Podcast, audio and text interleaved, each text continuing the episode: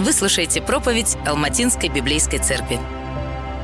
Друзья, если вы хотя бы немного знакомы с современным футболом, то вы знаете, что существуют футбольные клубы, а существуют футбольные сборные. И это две разные вещи. Есть такие знаменитые футбольные клубы, например, в Англии, как Манчестер Юнайтед или Ливерпуль, а в Испании это может быть Барселона или Реал Мадрид. Там играют игроки из разных стран. Помимо этого, один раз в четыре года лучшие сборные со всего мира встречаются друг с другом на чемпионате мира по футболу. И там уже играют сборные различных стран. Игра за сборную, как правило, это более престижное выступление для игрока. Это более, больше престижа, больше статуса и больше чести для какого-либо игрока представлять свою страну на чемпионате мира.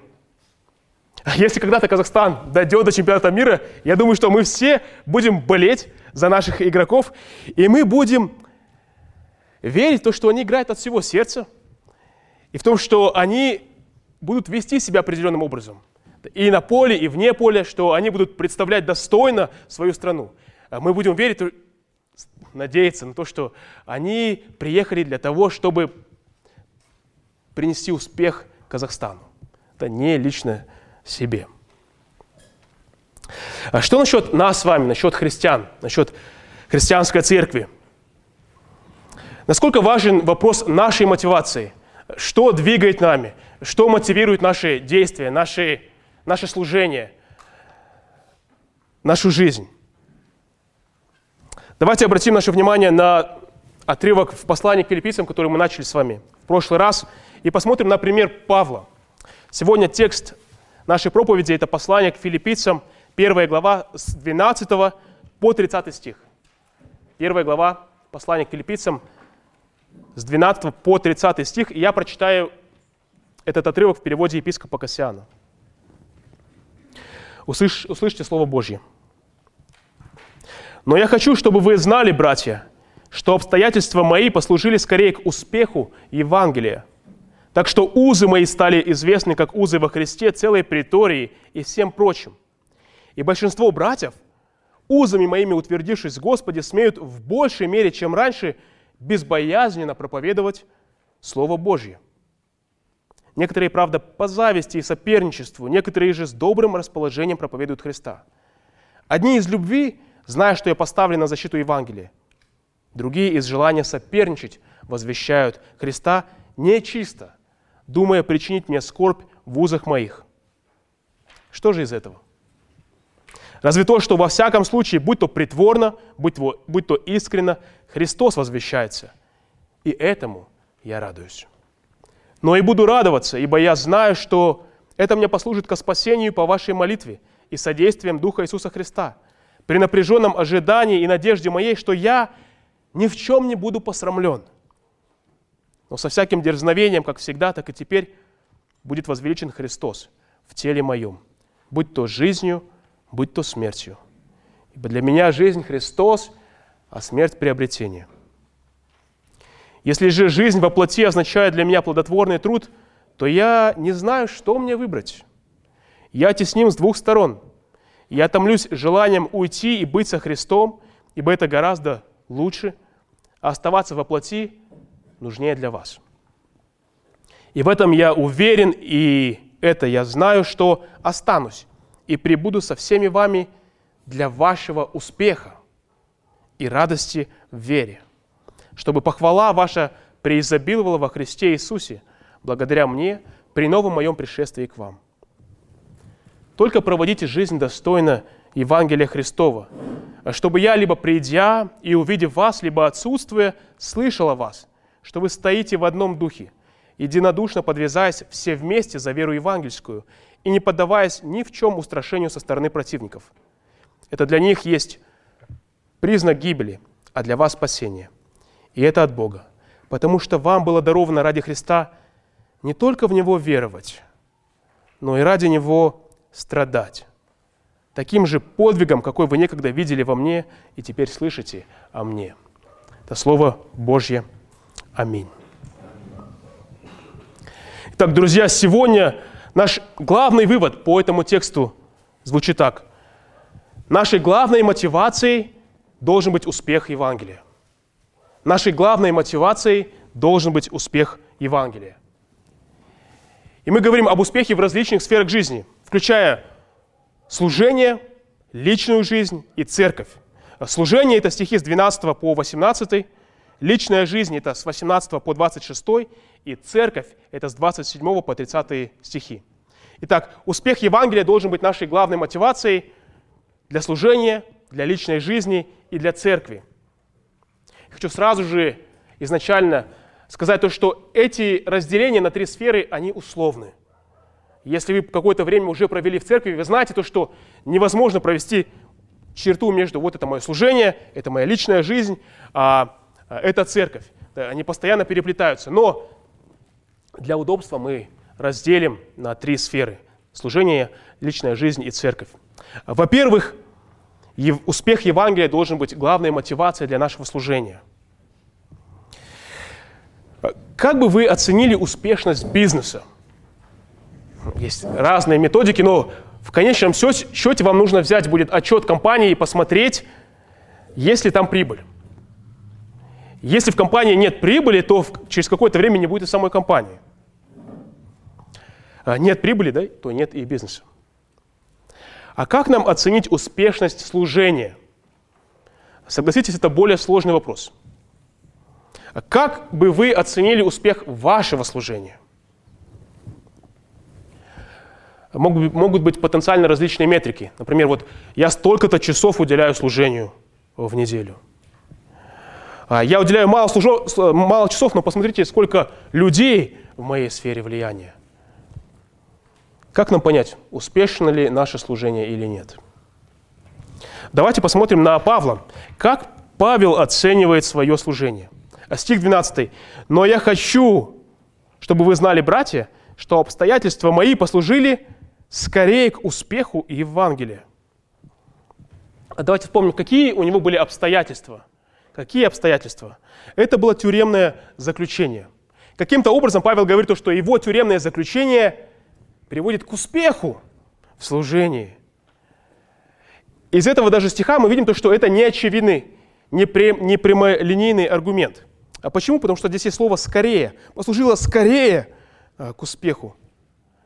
Скорее означает то, что не обязательно нужно было это ожидать.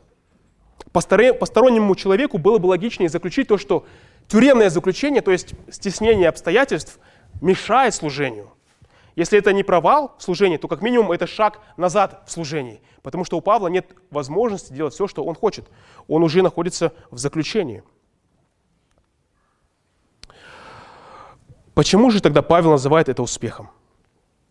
Потому что его мотивация – это не то, что он хочет сделать, а успех Евангелия.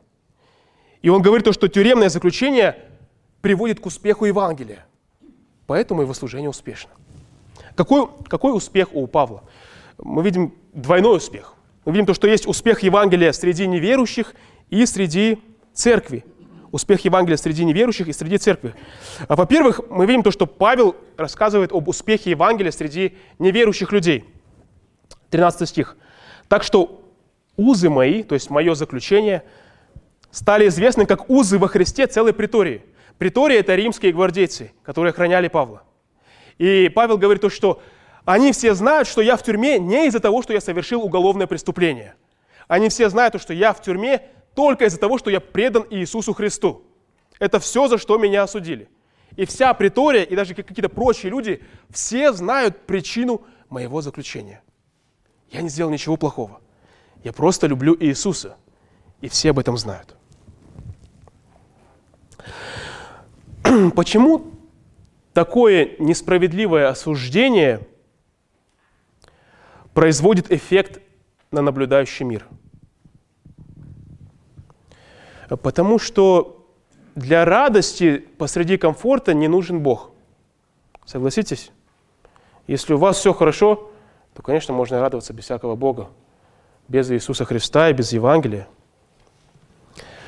Парадокс жизни Павла для окружающих был в том, что Несмотря на стесненные обстоятельства, на несправедливое заключение, на то, что его будущее неизвестно, посреди всего этого он продолжает радоваться и продолжает оставаться верным Иисусу. Его отношение к жизни, его отношение к своему заключению было настолько сильным, что оно произвело неизгладимое впечатление на, как минимум, на стражу и на других людей в доме Кесаря. Похоже, что некоторые из них вняли благовестию Павла и обратились ко Христу. Послание филиппи, филиппийцам заканчивается, 4 глава, 22 стих, следующими словами. Павел говорит, «Приветствуют вас все святые, в особенности же из дома Кесаря». Какие-то из людей, которые слушали его благовестие и видели то, что его жизнь подтверждает его веру в Иисуса Христа, обратились к Господу. И теперь они приветствуют филиппийскую церковь.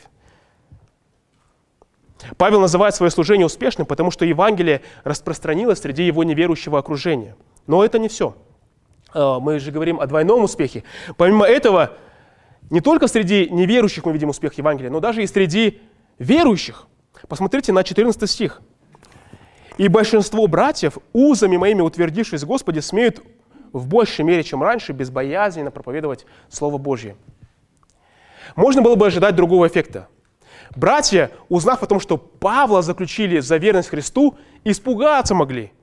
А ничего себе, Павел, римский гражданин, самый известный из проповедников, и даже его заключили в тюрьму, и уже годами держат там, и без всякой ясности, что с ним произойдет.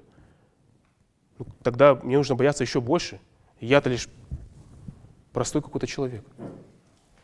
Но потому что Павел остается преданным Христу, Потому что он по-прежнему мотивирован успехом Евангелия, его смелость становится заразительной для других братьев.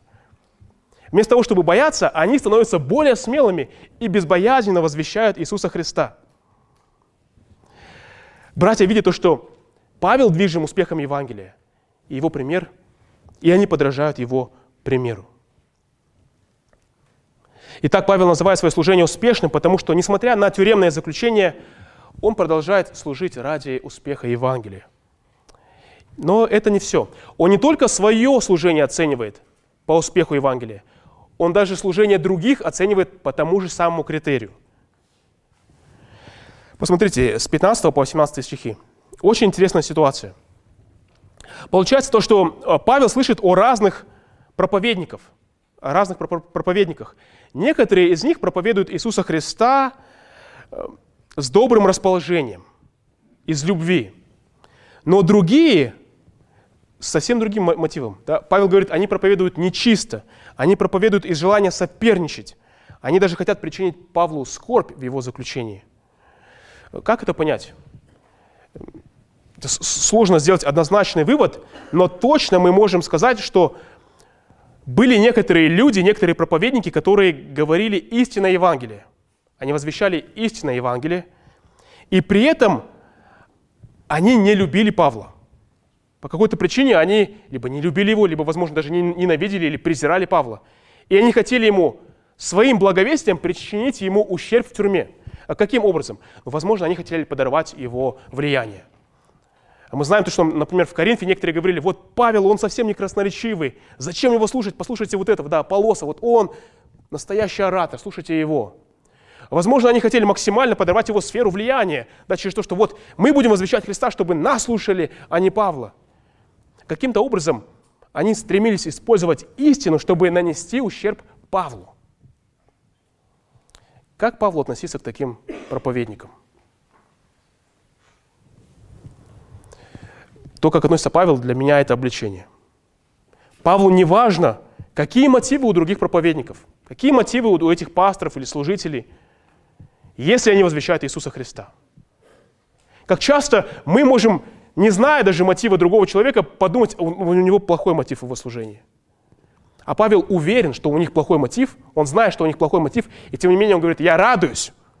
Не за того, что не за их мотивов, я радуюсь, то, что они возвещают истинного Христа. Это все, что имеет значение для меня. Поэтому я радуюсь. Слава Господу за них. Хоть они меня пускай и презирают, пускай они хотят навредить мне, они возвещают Христа, я радуюсь. Единственный критерий оценки служения другого – это успех Евангелия. Это успех Евангелия, а не мой личный успех, не мое личное признание.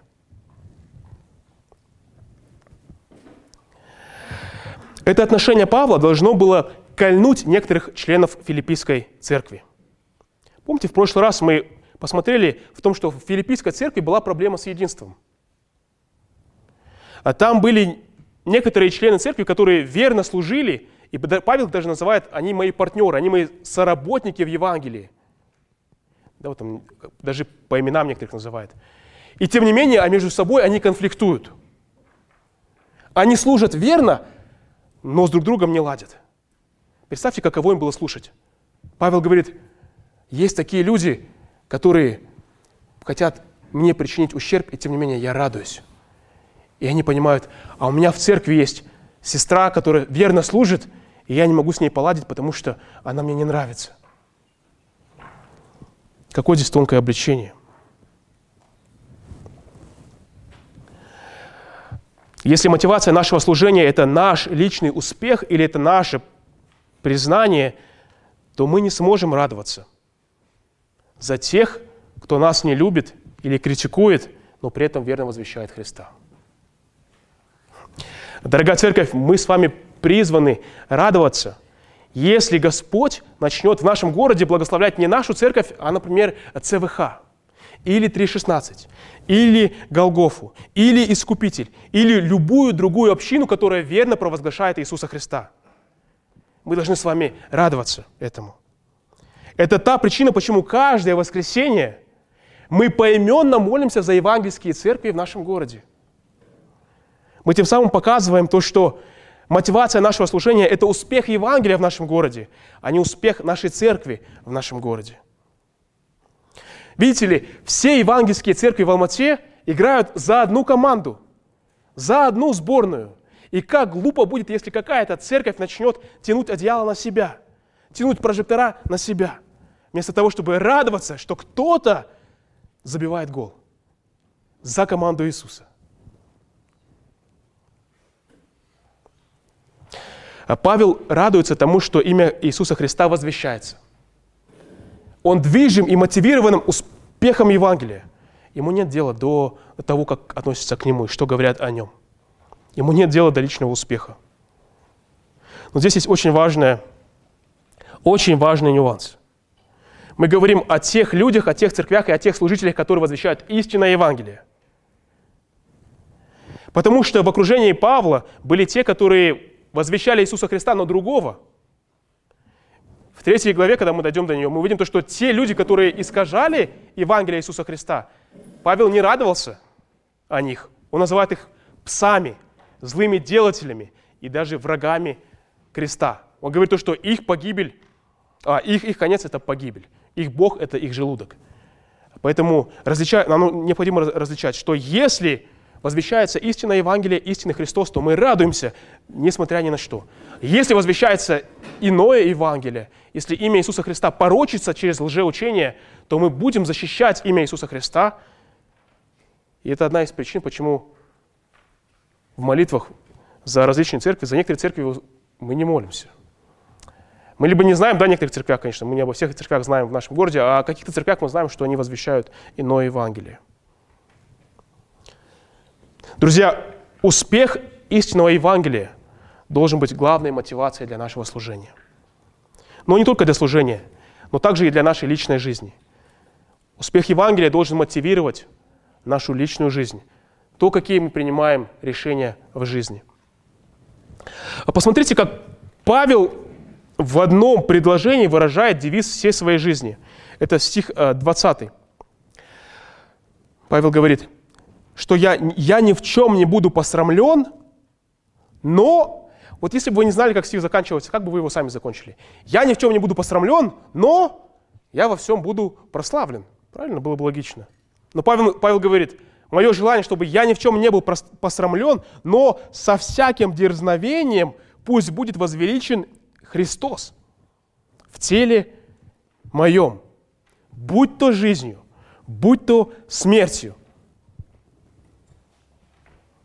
Как вам такой девиз для жизни?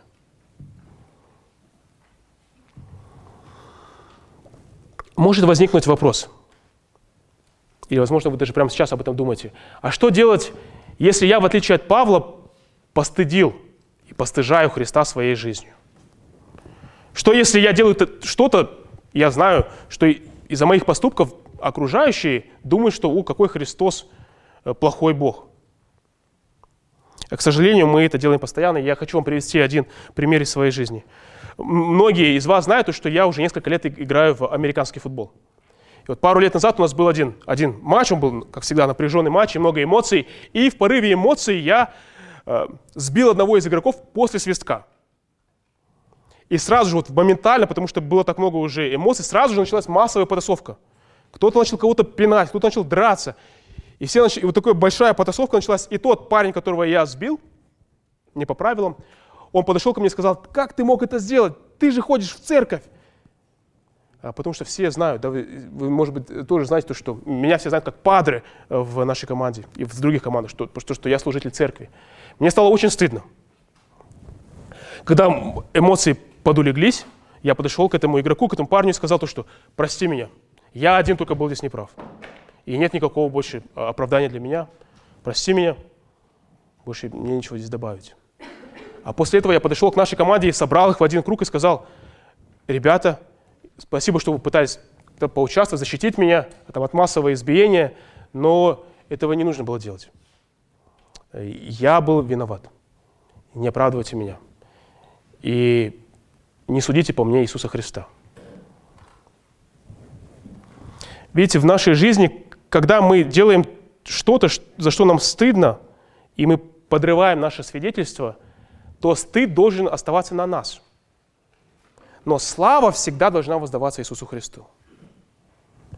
Стыд должен принадлежать нам, если мы делаем что-то постыдное, и мы должны просить прощения – но если за, что, за что-то люди начинают славить нас, то мы должны всю славу переводить на Иисуса Христа.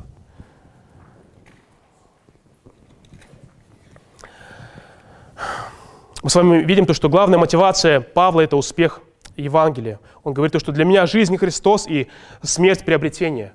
Павел всю свою жизнь подчиняет не своей воле, а воле Иисуса.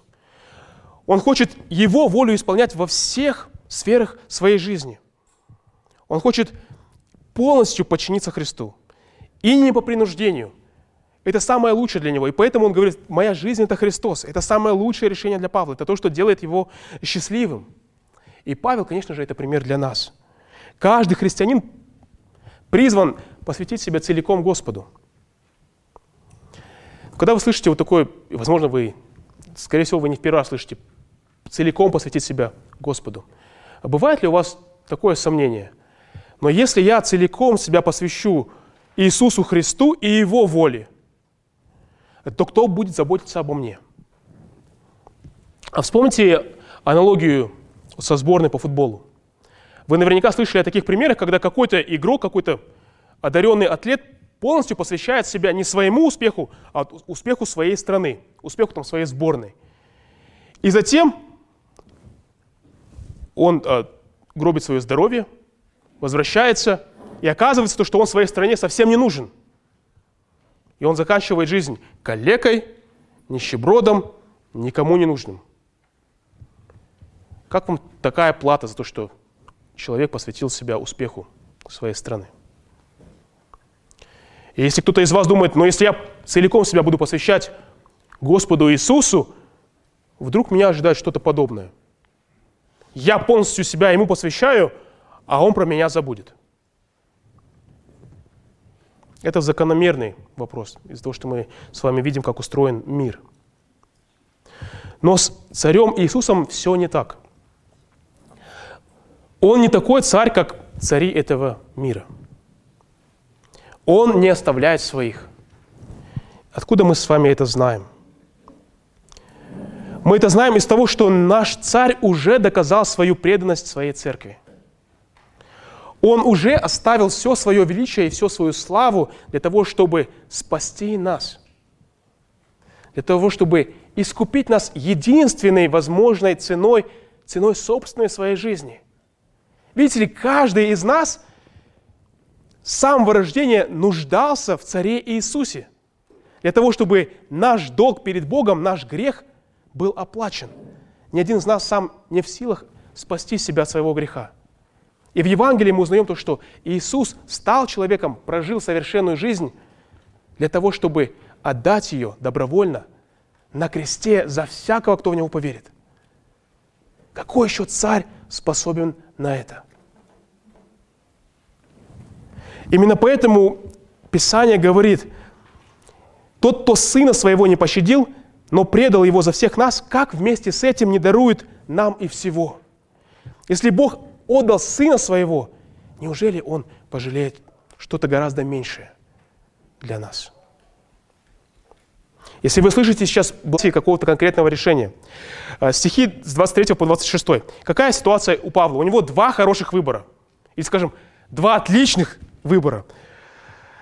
Ему сложно выбрать. Он говорит, он нам говорит, что с одной стороны, я хочу быть со Христом, это лучше всего. Это самое великое, самое лучшее для меня – быть со Христом. Второй выбор – я хочу также послужить вам, ради того, чтобы вы были успешны в Евангелии. И как он принимает решение? Вновь, что принесет больше успеха Евангелию? И Павел сейчас принимает решение, то, что больше всего успеха Евангелию принесет то, что если я приду к вам и буду служить в вашей церкви. Посмотрите, посмотрите какой э, это стих 26. Нет, 25. Я, я знаю, что останусь и прибуду со всеми вами для вашего успеха и радости в вере. Слово «успех» тот же самое, то же самое слово, которое Павел раньше говорит, успех Евангелия среди неверующих. Теперь он говорит, ради успеха Евангелия, ну теперь среди вас, чтобы вы радовались в Иисусе Христе. И ваша похвала преизобиловала для Иисуса Христа. Видите, что самый главный вопрос, который нам нужно задавать, когда мы хотим принять какое-то решение в своей жизни, это как мое решение будет содействовать успеху Евангелия. Христианство – это не религия, которая дает нам свод правил. Вот делай А, Б, С, Д, носи такую-то одежду, такую-то там, такие-то усы сделай, такую-то бороду, э, вот так, такой-то размер штанов. Вот тогда будет успех в служении. Нет! Это точно не христианство. Христианство дает нам принцип основной, как моя жизнь может содействовать успеху Евангелия. И затем Господь нам дает мозг, дает нам какие-то э, предпочтения в жизни, чтобы мы принимали решение угодное Ему. Именно поэтому в христианской церкви абсолютно нормально будет, что если есть один какой-то, знаете, так, Саша нет сегодня, могу сказать, лысый, там, знаете, татуированный, здоровый байкер, и есть какой-то худой, с длинными волосами, в очках программист. И что они оба могут жить, жить для успеха Евангелия. Что в одной церкви может быть веган, одной церкви может быть мясоед, и каждый из них принимает решение для успеха Евангелия. А веган скажет, я это делаю, чтобы быть более эффективным в служении. Вот когда я не ем мясо, да я, я наиболее эффективен для того, чтобы служить другим. А мясоед говорит, я люблю мясо, я благодарю Господа за то, что Он дает мне сейчас, пока я на этой земле, дар наслаждаться мясом, я это делаю во славу Божию. Я приглашаю друзей на шашлыки, и это содействует успеху Евангелия. Видите, абсолютно разные решения, но если мы двигаем, если мы с вами мотивируемся одним критерием, то среди нас могут быть абсолютно разные люди, внешне разные люди, которые все живут для успеха Евангелия. А дети, вот вы сейчас слушаете, вы думаете, а что же я? Я же такой маленький, что я там? Ладно, мои родители могут принимать такие решения для успеха Евангелия, я, я ничего не могу сделать. Вот когда школу закончу, ну, наверное, у меня появится такая возможность. Я хочу вас обрадовать. Вам не нужно ждать, пока вы закончите школу для того, чтобы принимать решения для успеха Евангелия. Подумайте о таком примере. Среди ваших друзей во дворе или в школе наверняка есть такие детки, для которых нормально не рассказывать правду своим родителям. Или, может быть, даже обманывать. И, возможно, у вас бывает искушение, но я тогда тоже послушаюсь их и тоже каким-то образом немножко обману своих родителей, чтобы там побольше поиграть или что-то сделать, что я хочу сделать. А подумайте теперь вот о таком. Как вы можете послужить своим друзьям? Вы можете, если вы уже обманули, вы можете рассказать маме, папе, то, что прости меня, покаяться перед ними, рассказать им, что вы сделали. После этого вы можете также своим друзьям сказать, вот я в тот раз послушался, да, и послушался тебя, но я, я хочу сказать, что это было неправильно. И прости меня также, то, что я не рассказал тебе о том, что Бог хочет для тебя, чтобы ты был честным – и, возможно, со временем, если вы будете раз за разом выбирать то, что угодно Иисусу, со временем вашим друзьям станет понятно, что мнение Иисуса для вас важнее, чем мнение любого из друзей. И таким образом, возможно, сердце вашего друга расположится к тому, чтобы услышать об Иисусе. Итак, друзья, самая главная мотивация для нашей жизни – это успех Евангелия. И, наконец, третье. Третье, мы увидим, то, что с вами, мы увидим с вами то, что самая главная мотивация для нашей церковной жизни – это должен, должен быть также успех Евангелия. Стихи с 27 по 30. До 27 стиха Павел дает филиппийцам отчет. Он говорит, вот посмотрите, вот моя жизнь. Видите, как во всех сферах я мотивирован успехом Евангелия. Теперь он обращается к ним. Теперь я хочу от вас услышать то же самое. Что если когда до меня дойдут новости, я хочу то же самое услышать, что вы живете достойно Евангелия. Это первое повеление, которое Павел дает в этом послании. Он говорит, только проводите жизнь достойно Евангелия Христова. Или я услышу о вас, или сам приду и увижу. Я хочу, чтобы ваш отчет о жизни был таким же, как и мой. Что вы руководствуетесь успехом Евангелия. Буквально на греческом это повеление переводится «Ведите себя как граждане, достойные Евангелия». Ведите себя как граждане, достойные Евангелия. А помните сравнение со сборной страны? В какой-то мере э, для атлета это привилегия представлять свою страну перед всем миром. Не только на поле, но, но то, что он делает вне поля. Что э, никаких драк, никаких скандалов, никакого недостойного поведения. Все, все его, вся его жизнь, она что-то говорит о, о его стране. И то же самое и для нас. А вся наша жизнь должна отражать истинное Евангелие. Э, здесь как минимум два аспекта мы с вами можем увидеть. Два аспекта церковной жизни, которые содействуют успеху Евангелия. Это наше единство и то, как мы проходим через страдания. Единство и страдания. Во-первых, посмотрите на единство. А, смотрите, Павел говорит, я хочу, хочу чтобы вы стояли, стояли в одном духе, единодушно подвязаясь, все вместе за веру евангельскую христианство – это командный вид спорта. В каком-то, в каком-то смысле мы с вами сборная, наша отдельная церковь – это сборная Царства Небес. И все вместе мы представляем величайшего царя Вселенной перед всем смотрящим миром. И как нам прославить нашего царя? Павел говорит, через то, что мы с вами едины – что мы едины. Мы должны стоять в одном духе. Весь мир должен знать то, что вы единодушно стоите за Иисуса Христа. Мы часто говорим о единстве, и у нас возникает вопрос, а где нам взять это единство? Какой корень у единства? И Павел нам говорит, что он идет из веры евангельской. Основа единства церкви – это не теплые взаимоотношения между людьми – еще раз повторю. Основа единства нашей церкви, Алматинской библейской церкви, это не то, что мы любим друг друга.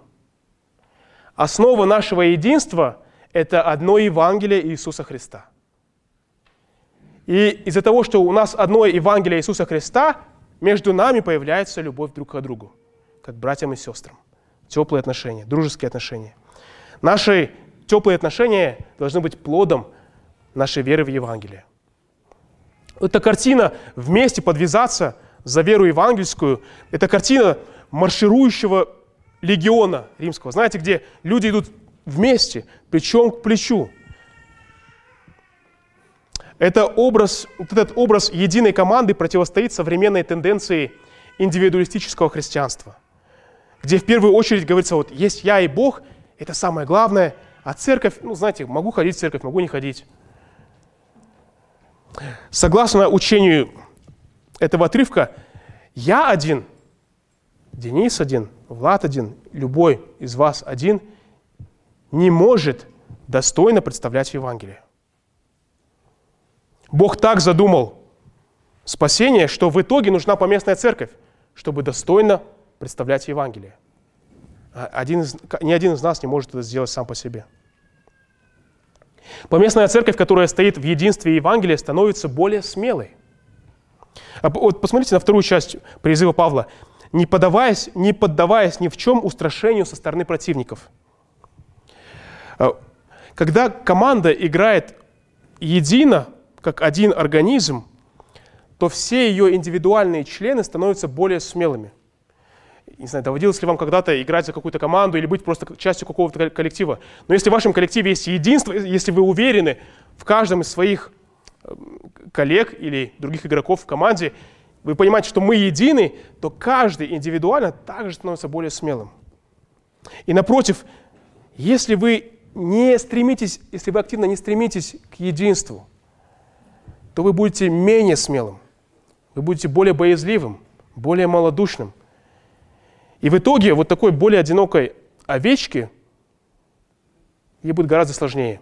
Именно такая одинокая овечка станет первой целью для хищника. Практический совет, как нам укреплять единство в нашей церкви – приходите на библейскую школу. Приходите на малые группы.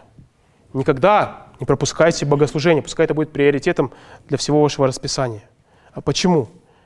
Потому что когда мы все вместе слышим одно учение, в нас формируется единство, евангельское единство. И напротив, чем мы меньше слышим одно учение, например, вы думаете, так, ну я могу учение послушать онлайн, там, в этой церкви или здесь, могу и сюда прийти – как мы можем ожидать, что, что у нас будет крепкое единство вокруг одного евангельского учения? А слушайте одно учение со всей своей семьей, с церковной семьей. И в результате не только наша церковь станет более, будет более и более единой, но вы, каждый из нас по отдельности, будет более смелым. Наконец, наш а, последний вопрос, который у нас остается, это стих 29. Павел говорит, потому что вам даровано ради Христа не только в Него веровать, но и ради Него страдать. Я надеюсь, что вас это ошеломляет так же, как и меня. Как это понять? Даровано? Я могу понять, даровано веровать, что моя вера в Иисуса Христа – это дар от Бога. Но Павел говорит, вам ради Христа также даровано страдать. С этим нужно разобраться. Как страдания могут содействовать успеху Евангелия? Зачем Господь дарует страдания? Неужели не было бы лучше, если бы нам дали только веру, без всяких страданий? И вот ты в конце, без всяких страданий, ты пересекаешь финишную линию, и ты со Христом.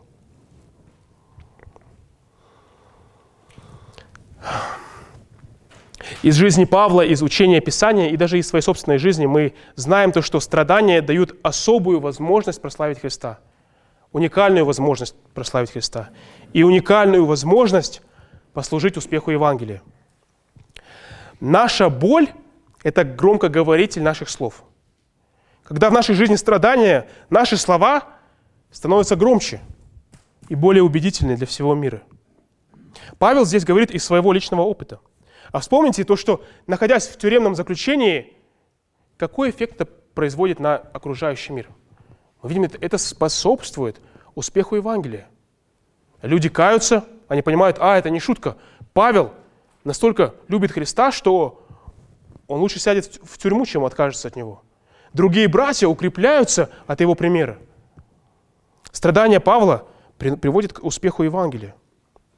Иногда мы слышим такую мысль, вот, если бы христианство, то есть чем мы, как христиане, будем больше показывать миру комфорт нашей жизни, а, тем больше мир будет заинтересован во христианстве.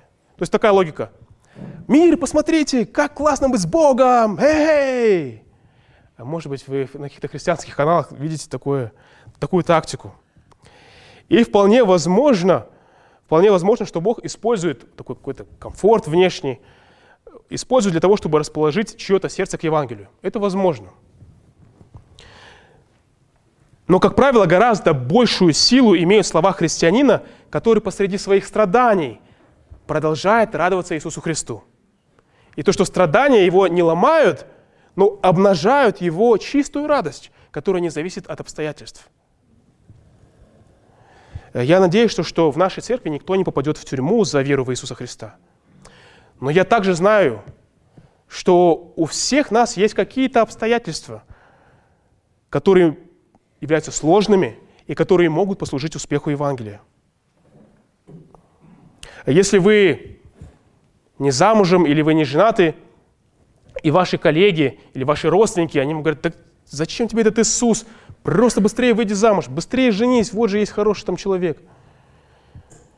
И вы объясняете своим друзьям, объясняете своим родственникам то, что для вас воля Иисуса Христа гораздо важнее своего желания создать семью, то ваши слова будут подкреплены вашей жизнью.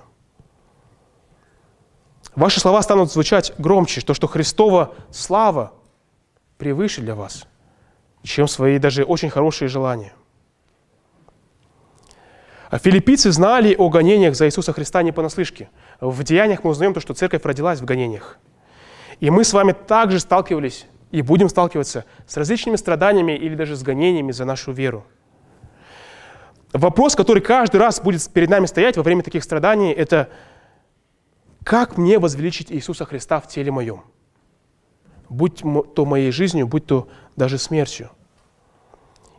И мы должны просить Бога, что по Его милости мы каждый раз будем говорить, для меня жизнь Христос и смерть приобретение. Давайте помолимся. Отец наш Небесный, Ты ничего не пожалел ради нас. Ты не пожалел даже своего Сына для того, чтобы спасти нас из рабства греху. Господи, мы просим Тебя, дай нам милости жить ради успеха Евангелия все то время, которое Ты нам отвел на этой земле. Радоваться, когда другие достигают успеха Евангелия. Радоваться за них. И самим, Господи, принимать такие решения, которые будут содействовать успеху Евангелия в нашем городе и даже во всем мире – Дай нам этой милости, Господи. И помоги нам бороться с эгоизмом, бороться с, э, с концентрированностью на себе. Все ради Твоей славы. Готовь нас максимально испытать то наслаждение, которое у нас будет, когда мы предстанем пред Тобой и увидим уже Иисуса Христа глазами. Готовь нас сейчас на этой земле.